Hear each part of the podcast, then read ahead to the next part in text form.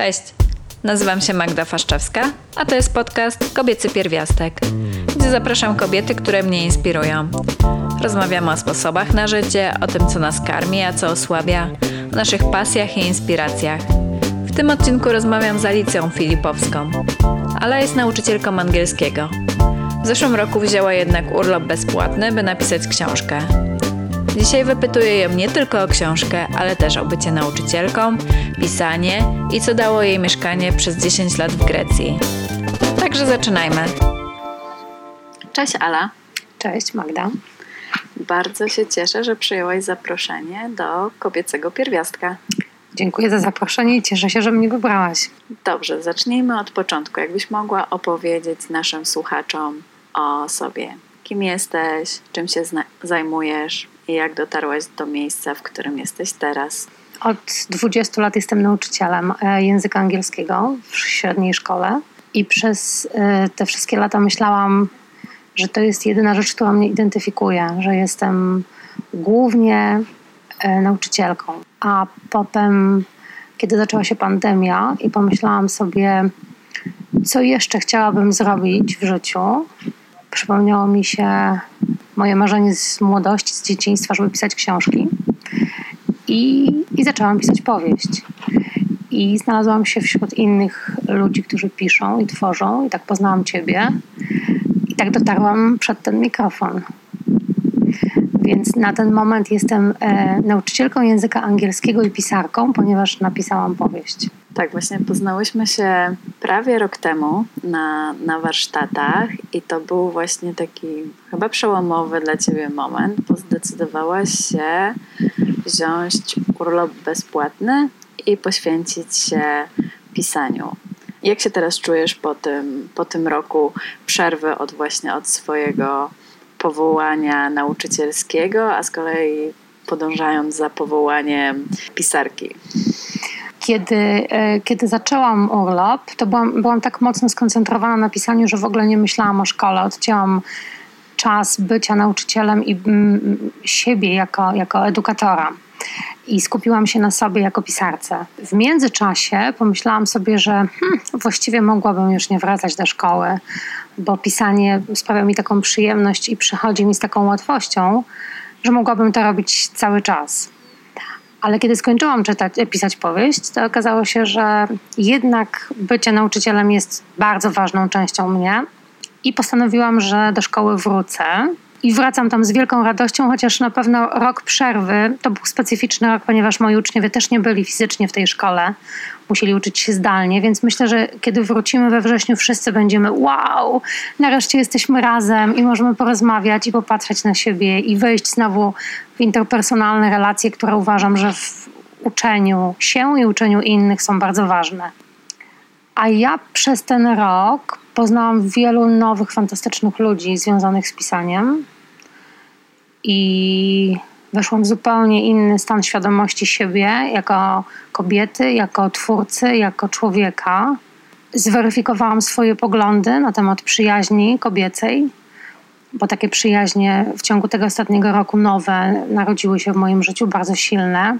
Jestem mega szczęśliwa, że na naszym, na naszym wyjeździe pisarskim rok temu ty wypatrzyłaś mnie, wybrałaś mnie i powiedziałaś, ok, chcę z tobą, e, chcę, chcę z tobą pracować, chcę z tobą współpracować, chcę z tobą rozmawiać, bo, bo bardzo dużo siły mi to dało.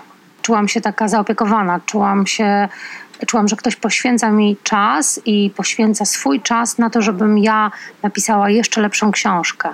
I to jest taki zupełnie nowy wymiar przyjaźni, kiedy ktoś daje ci swój czas, żeby nie dobrze się zabawić, nie spędzić miło czas tylko z tobą, ale żeby pomóc ci również w tym, nad czym ty w tym momencie pracujesz. I to jest, e, to jest e, bardzo fajne.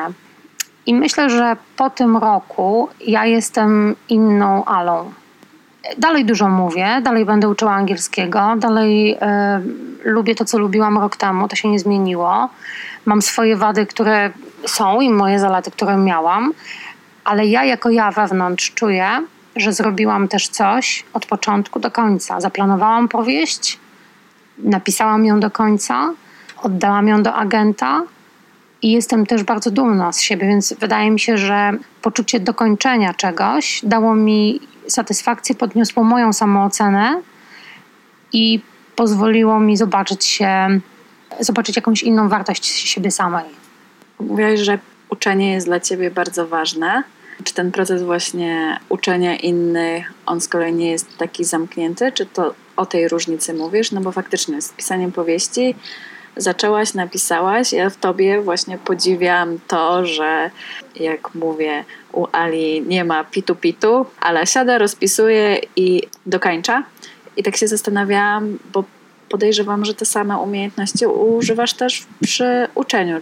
Co tam jest takiego innego, że napisanie powieści dało ci taką satysfakcję i podniosło twoją samoocenę? Mm. W uczeniu nigdy nie ma końca. Tylko jeżeli ktoś, nie wiem, zda jakiś certyfikat międzynarodowy, to można powiedzieć, że osiągnął jakiś pułap, jakiś, jakiś poziom. Ale tak naprawdę ja mam świadomość, że moi uczniowie odchodząc ode mnie dalej będą uczyli się angielskiego, oglądając filmy, czytając książki, podróżując. Więc ja nie mam nigdy takiego poczucia spełnienia, przynajmniej jako edukator. Natomiast pisząc, masz gotową, zamkniętą powieść na 300 stron i to daje poczucie dokończenia czegoś. Ale to, co powiedziałaś o wykorzystywaniu umiejętności nauczycielskich w pisaniu i w drugą stronę, ja jestem bardzo wymagająca w stosunku do siebie. Na przykład nie ma pitu-pitu, siadasz, wziąłeś bezpłatny urlop, no to musi być efektem książka. I moi uczniowie też mówią mi o tym, że ponieważ jestem bardzo wymagająca w stosunku do siebie, to jestem też bardzo wymagająca w stosunku do nich. Czyli nie ma pitu-pitu. Trzeba zrobić te cztery testy na następny tydzień. A więc uczę ich tego, żeby byli też wymagający w stosunku do siebie, żeby nie przekładali. Dlatego też, pomimo tego, że jestem nauczycielem z wieloletnim stażem od Magdy, nauczyłam się słowa prokrastynować, procrastinate, ponieważ ja nie przekładam rzeczy na podem, nie odkładam.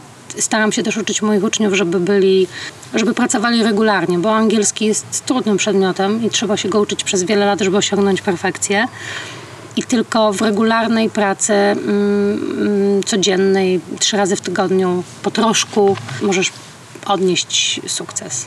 To opowiadasz o tym, jakim jesteś wymagającym nauczycielem, ale też z Twoich historii wiem, że nawiązujesz głębokie relacje ze swoimi uczniami, które potem się przekształcają w przyjaźnie i to takie wieloletnie mnie po prostu fascynuje, jak dużo masz takich relacji i, i, jak mocne się wydają. Myślę, że to nie jest coś, co każdy nauczyciel ma. Mogłabyś coś więcej o tym powiedzieć? Mhm. Ostatnio właśnie spotkałam się z e, trójką 34-letnich mężczyzn, którzy lat temu wiele byli moimi uczniami w gimnazjum. I kiedy e, ci wówczas 13-14-letni chłopcy e, pomagali mi malować mieszkanie, pomyślałam sobie, ale co ty w ogóle robisz? Przecież powinna być jakaś, ma być. Wszyscy mówią, że nie można wchodzić zbyt blisko w relacje z uczniami, że powinien być dystans. Ale teraz po tych 20 latach znajomości wiem, że to jest dobre, że jakby ja, będąc emocjonalną osobą, otwieram się na emocje na dorastających e, ludzi i nie traktuję ich jak dzieci ani jak nastolatki, tylko jak ludzi w procesie dojrzewania, z wielkim szacunkiem do tego, przez co muszą przejść, z wielką pokorą, bo pamiętam, jak trudno niektórym z nas było być nastolatkiem.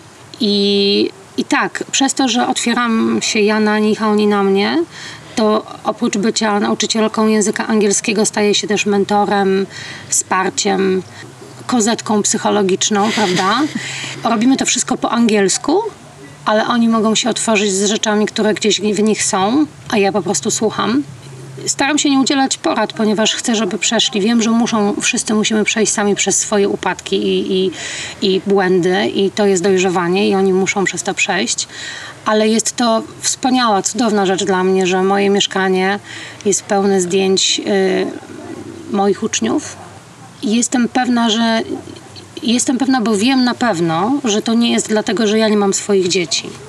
Bo znam innych nauczycieli, którzy również wchodzą y, w zdrowe, mocne relacje z uczniami, pomimo tego, że mają swoje rodziny. Więc myślę, że jest to kwestia osobowości. Ja bardzo mocno wierzę w relacje mm, międzyludzkie, w rozmowę, w bycie ze sobą, w werbalny kontakt, w słuchanie się nawzajem, w poświęcanie sobie czasu i to przynosi efekty i i jest cudowne, że ja mam swoją złotą dziesiątkę i kilka osób jakby ponad tym, że ci ludzie są w różnych krajach i, i w całej Polsce i spotykamy się raz w roku, z każdym z nich mam, mam przyjemność się spotkać, czy dzwonią do mnie, czy jak przyjeżdżają do swojego miasta rodzinnego. Myślę, że w byciu nauczycielem to jest jedna z najwspanialszych rzeczy, że masz okazję obserwować ich, jak dorastają, a potem spotykasz dorosłych 30-letnich ludzi i myślisz sobie: Wow, zrobiłeś kawał roboty, jesteś takim fantastycznym człowiekiem. I jestem z nich dumna, bo wiem, jak było im ciężko. Być nastolatkiem, wiem, jak ciężkie jest dorastanie, relacje damsko-męskie, zawodowe, wybieranie tego, kim chcą być, gdzie chcą mieszkać. I to jest mega fajne doświadczenie, które jest tym, czego ja się uczę od nich. Bo wiesz, ja też widzę fajną rzecz w byciu nauczycielem. Jeśli jesteś nauczycielem uważnym, to ty też możesz się nauczyć fajnych rzeczy od, od swoich uczniów. Abstrahując od rzeczy takich jak, nie wiem, nowoczesne technologie, czy, czy jakieś językowe ciekawostki, które oni znają, a ja nie. Dzielą się swoją muzyką, dzielą się filmami, które oglądają, serialami i, i wchodzisz także do ich świata poznajesz. To jest naprawdę bardzo fajna część bycia nauczycielem. Jak teraz roz- opowiadasz o, o rozwoju, to pomyślałam sobie, że obserwowanie, jak ludzie się rozwijają, chyba jest bardzo po- pomocne przy pisaniu książki, bo tam bohater też zazwyczaj potrzebuje przejść jakąś przemianę, więc y, zastanawiam się, czy to jakoś się łączyło, kiedy pisałaś swoją książkę, właśnie ta świadomość dorastania, chociaż może zacznijmy od tego, o czym jest Twoja książka, Ala. To ja krótko na pytanie. Nie, nie korzystałam z doświadczeń z nastolatkami w pisaniu w mojej, mojej powieści, ponieważ moja powieść, e, bohaterem głównym mojej powieści jest mężczyzna po 60 i kobieta po 60, którzy byli, byli y, y, w związku, jako nastolatki byli w sobie zakochani, ale, ale mm, musieli się rozstać i spotykają się po ponad 40 latach. I e, Teodor, bohater mojej książki, postanawia opuścić swoją żonę, rodzinę, wyjechać z Polski i spróbować stworzyć związek z miłością swoich nastoletnich lat. I tu powiem rzeczywiście, moje wspaniałe uczennice opowiadały mi o tym, jak to jest być w nastoletnim związku, bo ja już tego nie pamiętam po, po tak wielu latach. One mi odświeżyły pamięć, powiedzmy, opowiadając o swoich związkach, o tym, jak spędzają czas ze swoimi chłopakami, jakiego rodzaju problemy mają nastolatki, kiedy wchodzą w relacje, jak rozwiązują te problemy. To jest piękne, że oni mają świadomość potrzeby komunikacji, mówienia sobie otwarcie rzeczy. I kilka pomysłów z ich opowieści wykorzystałam w tej książce. To tak, to tak. Za co jestem im wdzięczna, bo to są takie bardzo prywatne sprawy. Mój bohater, i to, jest następna rzecz, prawda? Co w nas się zmienia, a co się w nas nie zmienia. Czyli jeżeli poznajesz 13-letniego chłopca czy dziewczynkę w gimnazjum, kiedy, kiedy zaczęłam kiedyś pracować w gimnazjum, i potem widzisz po 20 latach tą osobę, to pewne cechy charakteru zostają. E, Strach przed komunikacją, albo mm, bardzo wysokie ego, albo ambicje, albo brak ambicji. Ale oni są jeszcze cały czas w procesie, bo to są bardzo młodzi ludzie i ja wiem, że, że y, muszą próbować wielu różnych rzeczy. Natomiast mój bohater jako ten ponad 60-latek, jak on prze, przeszedł przemianę, no to trzeba będzie przeczytać książkę, żeby, żeby zobaczyć, czy tą przemianę przeszedł i czy coś w nim kliknęło i coś się zmieniło. Więc zachęcam, jeżeli książka się ukaże, żeby, żeby dowiedzieć się tego. Ty czujesz, y, jak bardzo się zmieniłaś od czasu, kiedy byłaś nastolatkiem? Ja się uczę dopiero obserwować, że ludzie się zmieniają, bo jeszcze parę lat temu byłam przekonana, że wszyscy jesteśmy tacy sami i bardzo wszystko tak, jak patrzyłam wstecz, to wyciągałam, bo jestem bardzo dobra w łączeniu faktów, ale to jest właśnie takie potwierdzanie tego, co się nam wydaje. Więc ja potwierdzałam fakty, że że nic się nie zmieniło, że jestem w tym samym miejscu, w którym byłam na przykład, e, że kiedy wracałam z Irlandii, to wylądowałam w tym samym miejscu, w którym byłam 10 lat wcześniej, kiedy przyjechałam po raz pierwszy do Krakowa. Wtedy moja przyjaciółka próbowała mnie przekonać, że nie, tak nie jest. Muszę przyznać, że jej nie do końca wierzyłam, ale teraz e, czuję, że, że, że jestem inną osobą i w sumie byłoby ciekawie móc spotkać się z sobą taką z liceum i, i się przekonać faktycznie, jaką byłam osobą, bo myślę, że też wykonałam dużą pracę, bo mi się wydawało, że jestem nieciekawa, nie umiem rozmawiać z ludźmi, zawsze gdzieś w kącie, a teraz się orientuję, że no jeżeli, bo to przekonanie gdzieś nadal we mnie siedzi, bo, bo długo w sumie jak się jest nastolatkiem, no to pierwsze te 20 lat, to ktoś tobie powtarza jakieś prawdy o, o tobie, a ja pochodzę z takiej z takiej przestrzeni, gdzie bardzo mocno wszyscy wierzą, że że jak się jest, to jest się i nic się nie zmieniło od dzieciństwa. Dlatego nawet takie proste rzeczy jak to, że ja lubię, raz lubię czarną kawę, raz piję z mlekiem, to zależy od roku, od aktualnych trendów, no to u mnie w domu jest ciężko zaakceptować, że jak to nie słodzisz? Przecież zawsze słodziłaś. Ale myślę, że się zmieniłam.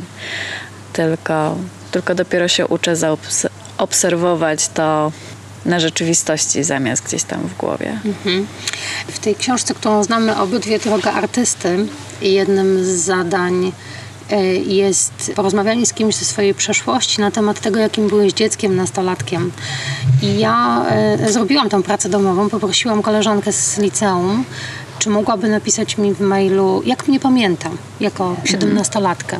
Bo ja oczywiście pamiętałam się zupełnie inaczej negatywniej. Nie wiem, czym wszyscy mamy tendencję umniejszać sobie. Ja pamiętałam się dużo gorzej i Małgosia wysłała mi maila, w którym napisała mi, jaką mnie pamięta.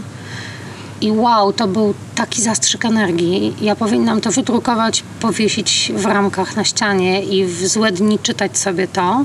Jaką byłam silną jednak i fajną, i lubianą, i, i w porządku osobą, prawda? Więc myślę, że, że coś w tym jest, że tylko ktoś inny z przeszłości może nam taki swój też no, zupełnie jakby subiektywny obraz nas przedstawić, prawda? Jak nas zapamiętał. Ja myślę, że ten podcast trochę powstał też z taką myślą, że nawet tu i teraz nie postrzegamy siebie, przynajmniej te osoby, z którymi ja rozmawiam, nie postrzegamy siebie tak dobrze, jak faktycznie jest. No bo ja zaprosiłam Ciebie tutaj dlatego i dlatego też Cię wybrałam na tych warsztatach, bo widziałam po prostu, jak masz takie cechy, które mi imponują, właśnie takie zorganizowanie, skupienie się na, na celu i jakąś taką pewność siebie, której wiem, że mi często brakuje, bo jestem dobra w pomysły, a potem mi tak gdzieś energia zjeżdża. I też się nauczyłam już tego o sobie, że wcale nie muszę robić wszystkiego sama i że dobrze jest sobie znaleźć osobę, która ma inne zalety niż ty, z którą można się zjednoczyć i, i dzięki temu łatwiej dojść do celu. Więc dla mnie te nasze spotkania i to, że mówiłaś, Magda, pisz coś, bo ja muszę coś przeczytać. Co prawda buntowałam się, musiałam zrobić to na swój sposób i wyszedł z tego podcast, jak słyszymy. To było ważne, bo z kolei to była ta regularność, jakoś odhaczanie swoich, swoich celów. Jest jedna rzecz, której nie, nie wspomniałaś, że akcja Twojej książki dzieje się w Grecji. Skąd ta Grecja? Grecja stąd, że mieszkałam tam przez 10 lat i tak naprawdę jako młoda osoba dojrzewałam w Grecji, bo wyjechałam tam mając 18 lat, prawie 19 i byłam tam przez 10 lat i ja myślę, że to jest te ważne 10 lat w życiu człowieka, kobiety. Wchodzisz w związki, poznajesz samego siebie i ja miałam okazję tworzyć siebie, dojrzewać w tym państwie i byłam emigrantem i moja sytuacja y, prawna nie zawsze była bardzo legalna, bo wiadomo, że, że emigracja w tamtych czasach, 80 lata, nie była legalna, nikt nie wyjeżdżał legalnie z nas. I Grecja zostawiła we mnie duży ślad jako e, w człowieku, ale też gdzieś jestem jej winna tą opowieść o tej Grecji, bo ona jest, e, to jest cudowny, wspaniały kraj ze wspaniałymi ludźmi, który dał mi dom i ci ludzie otworzyli się na mnie i wspierali mnie i pomagali. I to był taki ukłon w stronę takiej mojej małej ojczyzny przez 10 lat, do której teraz praktycznie co rok, co rok ja jeżdżę do Grecji, choćby nawet po to, żeby mieć kontakt z językiem, żeby, żeby nadal mówić płynnie po grecku. I akcja książki dzieje się na Peloponezie, w okolicach Patry, w winiarni, która nazywa się Achaja Klaus i jest to rzeczywiste, istniejące miejsce. Ale mówię też w książce o Atenach, o wyspach greckich, o zwyczajach greckich, o codziennym życiu Greków. Więc y, jest to też taka trochę książka, powiedzmy, podróżnicza. Jeżeli ktoś nigdy nie był w Grecji, może, może zajrzeć do niej, a jeśli ktoś w niej był, to czytając y, na pewno odnajdzie rzeczy i elementy, które zobaczył tam i spodobały mu się albo nie. Stąd ta Grecja.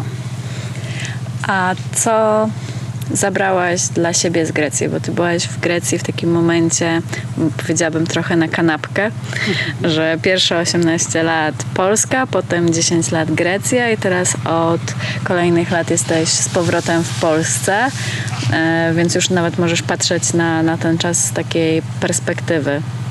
Co ci dała Grecja? Jak może cię zmieniła względem tego, co wyniosłaś z domu? Wiesz co, nie wiem, czy byłam takim nastolatkiem, ale wydaje mi się, że od Greków łyknęłam miłość życia, pozytywne nastawienie do życia. Nie szkodzi, że u nich niebo jest prawie zawsze błękitne i mają dużo lepszą klimat niż my. Dzień jest zawsze dobry. Mam też od Greków, e, przywiązuję mniejszą uwagę do, mm, do materialnych rzeczy. Może tak powiem. E, Grecy, owszem, podobnie jak Włosi, są zawsze bardzo dobrze ubrani, zwracają uwagę na dobrą biżuterię, dobrej jakości buty i torebki. Natomiast to, czy jeżdżą najnowszym Mercedesem, czy mają, e, czy mają e, Hyundai'a, czy nie wiem, Polo sprzed 20 lat, nie ma dla nich znaczenia. Nie przywiązuję więc, tak jak Grecy, uwagi do takich drobnych rzeczy. Lubię dobre jedzenie i lubię gościć y, u siebie ludzi, gotując dla nich. To też jest takie bardzo greckie. Przy, przy czym Grecy jedzą najczęściej w restauracjach, jedzą poza domem. Morze kochałam zanim pojechałam do Grecji. Jestem żeglarzem i żeglowałam jako nastolatek. Tam nie żeglowałam, bo w Grecji to zupełnie było poza moim zasięgiem finansowym. I myślę, że z dobrych rzeczy kocham życie i cieszę się każdym dniem i myślę o tym, że każdy dzień musi zostawić, właśnie musi jest złym słówkiem, którego używam. Chciałabym, żeby każdy dzień zostawił coś po sobie. E, I chciałabym przestać używać słowa musi. W stosunku do siebie i do innych bardzo mocno pracuję nad tym, żeby nie mówić musisz. Ale też z negatywnych rzeczy, negatywnych, z którymi staram się walczyć przez ostatnie 20 lat w Polsce. Ja byłam w Grecji zupełnie sama. Byłam nastoletnią dziewczynką, która pracowała fizycznie i nie miała mamy, cioci i przyjaciółek, które pożyczą ci 20 zł. Kiedy wylądowałam w Atenach, miałam 20 dolarów w kieszeni. I jestem mega oszczędna i mega poukładana finansowo i bardzo zwracam uwagę na e, ten aspekt finansowy w życiu. Właśnie dlatego, że przeszłam przez trudne momenty w Grecji. Takie naprawdę trudne, takie wiesz, spanie na ławce. W Polsce mamy przyjaciół, do których możemy y, przyjść, zapukać i oni nas przenocują na kanapie. W Grecji były, bywały takie momenty, pomimo tego, że miałam grupę znajomych, a bywały takie momenty, że nie miałaś się schronić gdzie i, i i chyba też jestem taka bardzo down to earth, taka wiesz, stąpam y, y, trzeźwo po ziemi, muszę mieć bazę. Właśnie dlatego, że przeszłam przez okres dużej biedy albo dużej niepewności finansowej i tak jak mówiłam, będąc nielegalnie w Grecji, nie możesz, nie kupujesz sobie pralki, bo mogą cię w każdej chwili deportować. To były te czasy, zanim nabyłam praw pobytu stał, takiego stałego w Grecji. E, więc myślę, że mam za sobą ten czas trudnego życia. I dla mnie teraz wszystko, co się dzieje tu i teraz, to jest bogactwo, prawda? Bo mam, mam stałą pracę, prawda? Której, któ- z, której, z której mogę się utrzymać choćby. Więc to, to są takie trudne wspomnienia z Grecji. Ale wiem, że ty też byłaś emigrantką, co prawda w innych czasach i w inny sposób. Co to w tobie zostawiło? Pobyt w Irlandii u mnie zmienił to, jak postrzegam Polskę. W dużej mierze przed wyjazdem z Polski byłam przekonana, jakiś taki nie za duży kraj w Europie, tak na obrzeżu, zawsze poza tym dalekim zachodem, bo ja się urodziłam na początku lat 80., więc załapałam się na końcówkę poprzedniego systemu, więc też mam trochę takie poczucie, że jesteśmy trochę gorsi, trochę ciągle próbowaliśmy gonić. Pamiętam pierwsze reklamówki, które były takim symbolem zachodu i były czymś takim fascynującym, kolorowym. A wyjeżdżając do Irlandii, przekonałam się, że jesteśmy ogromnym krajem, bo Irlandia jest o 10 razy mniejsza. Tam jest 4 miliony obywateli, u nas 40. To zupełnie inne podejście chociażby do, do handlu, do, do, się idzie do mm, sklepu i w Polsce stajemy przed półką, mamy cały regał herbat i nie wiadomo co wybrać, bo jest przynajmniej pięć różnych marek i 20 różnych smaków z każdej z nich. W Irlandii najczęściej są dwie, trzy główne marki i wszyscy się po prostu tym dzielą. Na miłośników e, jednej herbaty albo drugiej i tyle. Więc na początku było, ale czemu tak mało? Potem, czemu wszyscy są tak mili? Ale ja w sobie też dużo odkryłam polskości, która nie była dla mnie jasna. Mi się wydawało, że ja lubię taki spokój, bo Irlandczycy są fantastyczni, są świetnymi, świetnie opowiadają historie, są przyjaźni, ale też dosyć spokojni, no bo wyspa jest mała i każdy każdego zna, albo przynajmniej łatwo może znaleźć, więc jest tak, że że to jest jeden pewnie z powodów, który przynajmniej ja sobie uknęłam, że, że to z tego powodu wszyscy są mili i rzadko są konflikty w pracy, a przynajmniej takie, czy bardziej zaognione dyskusje.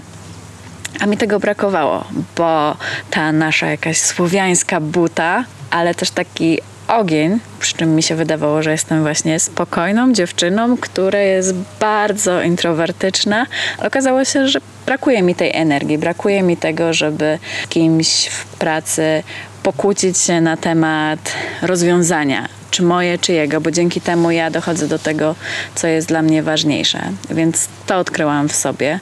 Odkryłam, że jednak kocham cztery pory roku co nie było oczywiste, kiedy wyjeżdżałam zimą z Polski. Miałam po prostu dość tego śniegu w Krakowie, zwały takiego szarego, brudnego śniegu, więc przez pierwsze dwa lata w Irlandii byłam zachwycona, że nie muszę nosić kurtki zimowej. Ale potem mi zaczęło brakować. Zaczęło mi brakować zapachu lata, mm, zapachu zimy. Przy czym teraz mm, też tęsknię, tak jak mówiłaś o powrocie. Irlandia stała się jakąś taką moją małą ojczyzną i chciałam ją odwiedzić w zeszłym roku, co mi się nie udało. I nie mogę się doczekać, jak wysiadając z samolotu poczuję z kolei to takie mokry, ten mokry wiatr na twarzy, bo myślę, że nawet w Polsce nad Bałtykiem to, to nie do końca jest to samo, to nie ta sama wilgotność.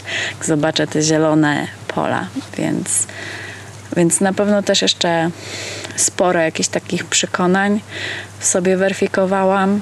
Jeden, o którym ostatnio rozmawiałam, chyba też z Tobą, to jest to, że w Irlandii był taki większy luz co do tego, jakie ktoś podejmuje decyzje. Wśród moich znajomych, którzy jednak byli mogli mieć dobrą pracę, bo, bo byli wykształceni, pracowaliśmy właśnie najpierw w dużej korporacji, więc znalezienie pracy nie było problemem, ale niektórzy zdecydowali, nie, idę na, na zasiłek i przez tam rok czy dwa lata nie pracowali i nie szukali pracy. Wtedy te prawie 10 lat temu dla mnie to było takie zaskoczenie, bo w Polsce nie znałam nikogo. My się ciągle pieliśmy e, po ścieżkach kariery. Wręcz nawet wiele osób nie zmieniało pracy, nawet zmienianie pracy było takie niezbyt popularne, bo dobra, bezpieczna praca, więc dla mnie to było zaskakujące, jak również to, jak różne zawody wykonywali. Ktoś prowadził knajpę, ktoś był rolnikiem i wszyscy byli dużo bardziej na równi, przynajmniej ja to tak odbierałam, kiedy w Polsce trochę wyrosłam z takim wartościowaniem, że jeżeli jesteś fryzjerką, no to to nie jest taka za dobra praca. Myślę, że to się teraz zmienia. Też o tym lubię rozmawiać, bo, bo jednak jakoś to jest mi bliższe, że, że ciężko jest porównać, która praca jest więcej warta albo jak bardzo wartościuje człowieka. Uważam, że to nie jest prawdziwe. Ja słuchając Twoich, y, to jest jakby jedna z najfajniejszych, wiele fajnych rzeczy jest dzięki podcastom, ale słuchając Twoich podcastów, tych, które nagrywałaś od początku, po pierwsze dużo dowiedziałam się o Tobie, ale też podcasty stały się dla mnie źródłem inspiracji do książki. Nie jednej, dla wielu na pewno, ponieważ y, kobiety, które opowiadają tutaj o sobie, o swoim dzieciństwie, o swojej pracy, o swoich związkach, o swoich marzeniach, o swojej kreatywności albo mm, odpoczynku, umiejętności odpoczywania, to jest tak ogromny mm, bagaż informacji o, o, o różnych kobietach w różnym wieku i z różną ścieżką życiową, że chciałam Ci bardzo podziękować, bo jak poznałyśmy się, to miałyśmy obydwie pisać powieści. Ja napisałam powieść, a Ty y, zrobiłaś podcasty, robisz je i to jest coś rzeczywiście takiego, wiesz, y, ta twórczość namacalna, prawda, którą mogę raz na dwa tygodnie posłuchać, kiedy mam czas, wrócić do któregoś podcastu. Niektóre z Twoich y, gościń y, znam, osobiście, ale dobrze jest usłyszeć ich historię w inny sposób albo inną historię. Także bardzo Ci dziękuję, że to robisz, bo podobnie jak Ania kilka tygodni temu powiedziała, a przecież nie mam nic do powiedzenia, kim ja jestem, prawda? To myślę, że kiedy siadamy przed wielką stopą, mikrofonem Twoim, to przychodzi nam też z łatwością mówienie o sobie, bo Ty jesteś osobą, która mówi o sobie w taki sposób, że otwieramy się, prawda? Też mm, zadajesz pytania, których my pewnie byśmy sobie czasami nie zadały. Zauważyłam to w Twoich podcastach, jak słucham, że nie zastanowiłabym się nad tym czymś, o co pytałaś mnie, czy kogoś przede mną. Także to też jest bardzo fajne, bo skłania do myślenia o sobie też. Cieszę się, że mogę inspirować moje koleżanki pisarki, bo napisanie całej powieści to jest wyzwanie. Nagranie podcastu zdecydowanie przychodzi mi łatwiej, więc cieszę się, że mogę mieć jakiś udział w tych powieściach, które Wam przychodzą łatwiej. Czy masz może jakąś książkę, muzykę, serial, którym chciałabyś się podzielić? Tak, oprócz tego, że jestem uzależniona od seriali, z czym bardzo mocno walczę i powinnam mieć blokadę na Netflixa przynajmniej trzy razy w tygodniu. Myślałam nad tym, co zostało mi w pamięci i wiesz co tak naprawdę e, z tych rzeczy, które teraz można obejrzeć na Netflixie, polecam i bardzo lubię Peaky Blinders. Jest to dla mnie genialne również językowo. Jest stary serial, który bardzo lubiłam, Dexter. Ja oglądam nieustannie seriale na Netflixie. Nie pamiętam już później ich y, na tytułów nawet. Mm, A mogłabyś powiedzieć, co takiego w Peaky Blinders i w Dexterze Ci się podoba? Wiesz co, w Peaky Blinders podoba mi się bardzo język jako, jako anglistce. Niestety nie polecam go moim uczniom, tym młodszym, ze względu na, na y, wulgaryzmy, ale jak już ktoś jest pełnoletni, to myślę, że mogę mu powiedzieć, że to jest dobre ćwiczenie językowe, bo ja zachęcam wszystkich zawsze, żeby oglądali seriale, słuchali y, podcastów, y, słuchali TEDa. Y, robię zresztą też na lekcjach z nimi bo to jest ogromny, wspaniały sposób uczenia się języka. A jaki to jest język? E, Bo brzmi jakby był jakiś specyficzny. Nie, myślę, że tak. Przede wszystkim ze względu na różne akcenty, które się tam pojawiają, bo też chciałabym, żeby, mm, żeby, żeby moi uczniowie, żeby Polacy, którzy podróżują później i natrafiają na Irlandczyka czy mm, rodowitego Anglika i y, moi uczniowie mówią mu, ale Sorko, 6 lat angielskiego, ja w ogóle go nie rozumiem. E, ja też nie. Czasami Anglicy mówią przecież bardzo, z bardzo trudnym akcentem czasami. Mm, W, e, w Dexterze natomiast podo- podobała mi się taka przewrotność głównego bohatera. Z jednej strony urok osobisty, niesamowity i to jest taki pa- paradoks tego serialu, że trzymasz kciuki za mordercę i uwielbiasz tego mordercę, jak on przychodzi przychodzi z pączkami, dzieli się ze swoimi współpracownikami i że jest taką bidą, e, jeśli chodzi o relacje z kobietami na początku, a w międzyczasie morduje. I to jest taki paradoks tego serialu. Był jeszcze kiedyś serial, e, który, którego tytuł po angielsku jest Six Feet, Six, Feet Under. Mhm, Sześć stóp pod ziemią. Mhm, też bardzo go lubiłam. Też taką, taką przewrotność ma w sobie, którą ja bardzo lubię w serialach, a przy okazji jest też spokojnym, wyciszającym mnie, że tak powiem, serialem. I na pewno wrócę do niego. Książek czytam bardzo dużo z różnych dziedzin. To nie jest tak, że czytam tylko. Dziś skończyłam pachnidło e, po angielsku wyjątkowo. E, To nie jest tak, że czytam cały czas po angielsku. To akurat czytałam. W czasie ostatnich wakacji czytałam książkę science fiction, Marsjanin. Mm, Czytam fantasy, czytam wiele różnych gatunków, ponieważ jakby nie zamykam się na, na, na jedną rzecz. Ostatnio czytałam i polecam bardzo gorąco książkę Dom Holendrów. Pozwolicie, że nie przytoczę nazwiska autorki, a Dom Holendrów znajdziemy. po, podlinkujemy, wszystko będzie w opisie E, odcinka. I kiedy zafascynuje mnie jakaś książka, to idę po bandzie wtedy i kupuję wszystkie książki danej autorki. Tą autorkę kupiłam na Allegro, używane książki, e, ponieważ wydała ich chyba z 9 albo 10 i udało mi się znaleźć chyba 6. No i też oczywiście jako osoba pisząca, teraz już, zupełnie inaczej czytam książki. Czyli bardziej je analizuję. Za długi opis, za mało akcji, przesadziłaś z przymiotnikami, a doszczegółowić trzeba by to było, albo więc jakby mm, e, to jest też to, co zostało mi po, po tym procesie mm, uczenia się, pisania i pracowania nad książką. Mm, Jeśli chodzi o muzykę, to nie nazwałabym się metalowcem, ale jest taki zespół, który nazywa się Dream Theater i to jest progressive rock i polecam go i, i był taki czas, że słuchałam go ze dwa lata tylko i wyłącznie, najczęściej w samochodzie, także już później znałam każdy, każdy kawałek, ale również wiesz, słucham tego, co jest, y, co jest y, popularną, muzyką popularną, że tak powiem. Nie słucham pisząc. Słucham w ogóle niewiele muzyki z racji swojego zawodu. Kiedy prowadzisz lekcje, nie słuchasz muzyki. Kiedy prowadzisz indywidualne lekcje, nie słuchasz muzyki. E, Kiedy kończysz i przez 10 godzin rozmawiałeś z ludźmi i słuchałeś ich mówiących do ciebie, to ja odpoczywam w kompletnej ciszy. Dlatego muzyka nie jest jakąś taką bardzo ważną, y, ważnym elementem mojego, mojego życia i odpoczywania, ale, ale w samochodzie słucham muzyki bardzo głośno i kiedy podjeżdżam na parking pod szkołą, to wszyscy wiedzą, że przyjechałam ja i jeszcze z otwartymi oktami, bo nie używam klimatyzacji i wszyscy zawsze żartują z tego, a ja tłumaczę się, że mam stary samochód, więc muszę zagłusi, zagłuszyć silnik. To ja mam jeszcze takie jedno pytanie, bo powiedziałaś właśnie po 10 godzinach potrzebujesz odpocząć i, i właśnie się zastanawiałam, jak, w, jak ty sobie radzisz z odpoczywaniem, e, z trzymaniem właśnie granic, kiedy blisko współpracujesz z uczniami, dużo pracujesz właśnie z ludźmi. Ja wiem, że to jest bardzo kosztowne i, i trzeba umieć właśnie jakoś odpoczywać. E, Czy, czy masz jakieś takie swoje już metody, które pozwalają ci się resetować? Tak, mam włączoną blokadę od 19 w komórce, ponieważ dopóki nie miałam to o 21.38, miałam telefon Sorko, to zadanie z 28 strony to pisemnie czy w książce? Kto mówi? E, więc mm, też przy, dlatego założyłam tą blokadę. Hołduję zasadzie, którą stworzyła Virginia Woolf, żeby mieć swój pokój.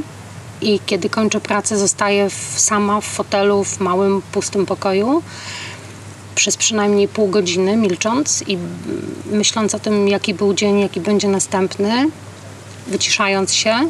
Dlatego też, pomimo tego, że dużo mówię i wszyscy mówią zawsze do mojego męża, Boże, ty to masz przewalone, on mówi, nie, skąd, ona już później po południu nic nie mówi. Więc tak, przede wszystkim mam swój kąt, mam ten mały pokój, w którym zostaję i, i siedzę w nim i, i milczę. I kiedy kończę pracę, to nie dzwonię do koleżanek, nie rozmawiam przez telefon. Nie mam takiego zwyczaju dzwonienia. I też jeszcze, nie wiem czy mówiłam Ci o tym, w pandemii odkryłam to, że lubię być sama. Że lubię po prostu pobyć sama dłużej niż przedtem mi się wydawało. Yy, Dlatego, kiedy wychodzę jeździć na rowerze, jadę sama, nie spotykam się ze znajomymi, żeby pojechać. Kiedy idę pływać, to po prostu robię 12 długości plaży sama rano, a nie w towarzystwie. Yy, Lubię robić rzeczy sama, w samotności i w ciszy. I myślę, że tak odpoczywam. Ja bardzo szybko ładuję baterię i na długo mi jej starcza. Ale tak, ale lubię wtedy być sama. Czy to znaczy, jak masz taki ruch, to jednocześnie, bo ja często się wieszam w tym, że mogę być sama, ale moja głowa ciągle pracuje nad tym, co było. Czy właśnie ruch, e, pływanie, jeżdżenie na rowerze to jest Twoja metoda odcięcia się od myśli, od tego, co było, czy, czy po prostu tak nie masz? Wiesz co, myślę, że jestem y, y, bardzo energiczna i taka, wiesz, lubię być, lubię być w ruchu, lubię akcję. I myślę, że y, biorąc pod uwagę to, że jest u mnie troszkę więcej, kiedy już wsiadam na ten rower i jadę 20 na godzinę, to jestem, skupiam się bardzo mocno, żeby nie dostać zawału. Nie myślę wtedy o innych rzeczach. Bardzo mocno skupiam się na przyrodzie, bo ona jest mi potrzebna. Nie, chyba jak uprawiam sport, jak e, wychodzę na marsz, czy jak jeżdżę rowerem, czy jak pływam, to, to jest taki moment, kiedy nie myślę o niczym. Albo staram się przynajmniej. Taka mała medytacja, prawda? Czyli jakby odrzucenie od siebie. Nie analizuję wtedy. A ty, y, jak, jak jest, jesteś w stanie wyłączyć się i zupełnie przestać analizować? W tym pomaga mi yoga, więc to jest takie doświadczenie, jakim ty mówisz, że próbuję przeżyć i e, głównie myślę o tym, jak boli, kiedy się rozciągam, ale to jest właśnie coś takiego, co sprawia, że jestem tu i teraz, ale ciągle mam problemy z tym, żeby jeżeli nad czymś pracowałam intensywnie w ciągu dnia, miałam jakieś trudniejsze em, relacje, jakieś konflikty, ciągle szukam sposobów, żeby się nauczyć zostawiać to, bo często nie jestem w stanie nic z tym zrobić. To musi się uleżeć albo muszę do kogoś wrócić, więc stąd moje właśnie też pytanie, jak, jak ty sobie radzisz, kiedy na przykład nie możesz komuś pomóc, chciałabyś, em, no a jednak to jest coś, co jest poza twoją kontrolą, więc Tak, i też uczę się nadal, pomimo tego, że mam ponad 50 lat, uczę się puszczać, czyli właśnie nie przeanalizowywać i nie wdrażać się i nie drążyć tematów, na które nie mam wpływu. A kiedy mówisz tu i teraz, mam tatuaż, który zrobiłam lat temu kilka. Po grecku napisane jest Edo Kietora, tu i teraz. I on mi właśnie ma przypominać, jak się rozchulam gdzieś, że żyj tu i teraz, tym momentem. Nie wyprzedzaj, nie wracaj, skup się na chwili. Ale był mi potrzebny prawdopodobnie i dlatego go zrobiłam, żeby, żeby przypominać sobie o tym, że bardzo ważne jest właśnie mm, nie męczenie się myśleniem o rzeczach, na które nie mamy wpływu, bo jak mówi psychologia, 5% z nich tylko się tak naprawdę dzieje, a z tych, które dzieje się 5%, y, tylko 5% jest zła. Więc trzeba po prostu myśleć pozytywnie i myślę, że wtedy, tak jak wczoraj rozmawiałyśmy, przyciągamy pozytywne myśli, myśląc pozytywnie. W tym samym czasie dzieją się dobre rzeczy, kiedy jesteśmy w dobrym, mamy dobre wibracje. Tak wierzę. Tak bym chciała, żeby tak było. Ja również i myślę, że to jest świetny moment, żeby w tym miejscu zakończyć naszą rozmowę. Dziękuję Ci jeszcze bardzo raz za przyjęcie i za porozmawianie. I do usłyszenia. Było mi bardzo miło. Dziękuję Ci jeszcze raz. To by było tyle na dziś. Wszystkie linki z tego odcinka znajdziecie na stronie odcinka na www.kobiecypierwiastek.pl. Obserwujcie też Kobiecy Pierwiastek na Instagramie. Znajdziecie tam informacje, co się dzieje za kulisami. Jeśli macie jakiś feedback, pomysł, wyślijcie mi maila na cześć małpa kobiecypierwiastek.pl i oczywiście polećcie podcast znajomym. Będzie mi bardzo miło. Do usłyszenia za dwa tygodnie.